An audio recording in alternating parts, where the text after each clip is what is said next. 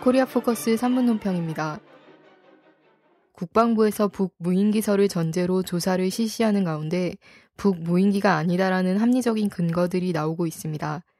북에서도 무인기 사건의 북 소행설은 철두철 및 천안호 사건의 복사판이라는 제목의 장문의 국방위원회 검열단 진상공개장을 발표했습니다.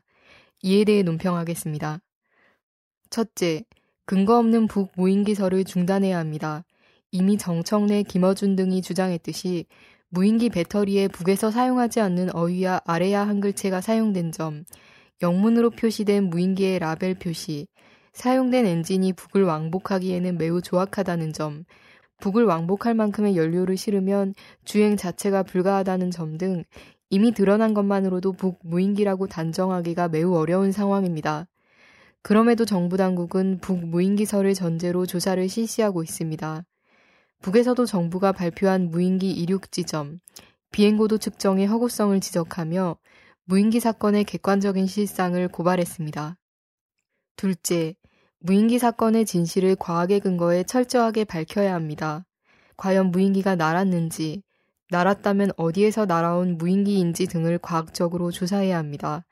특히 결정적 증거가 될 수 있는 GPS 복귀 좌표를 객관적으로 공개하면 되는 것입니다.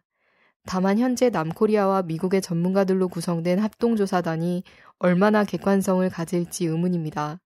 이미 2010년 천안함 합조단이란 이름의 조사단이 천안함 침몰이 북의 어뢰 공격에 의한 것이다라는 조작된 결론을 내린 적이 있습니다.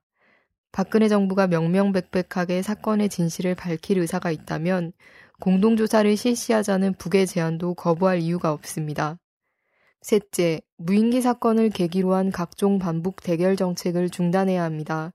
2010년 천안함 사건을 계기로 이명박 정부는 5.24 조치를 발표했습니다. 5.24 조치로 인해 수년간 쌓은 남북관계가 회귀하고 남북 간의 교류와 협력이 단절됐습니다.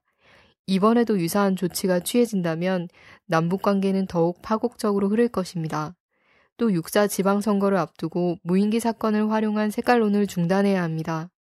북 무인기가 아닐 수 있다는 주장이 종북으로 매도되는 등 언제나 선거 때만 되면 찾아오는 북풍을 또다시 꺼내드는 건 아닌지 우려가 되지 않을 수 없습니다. 코리아 포커스 3분 논평이었습니다.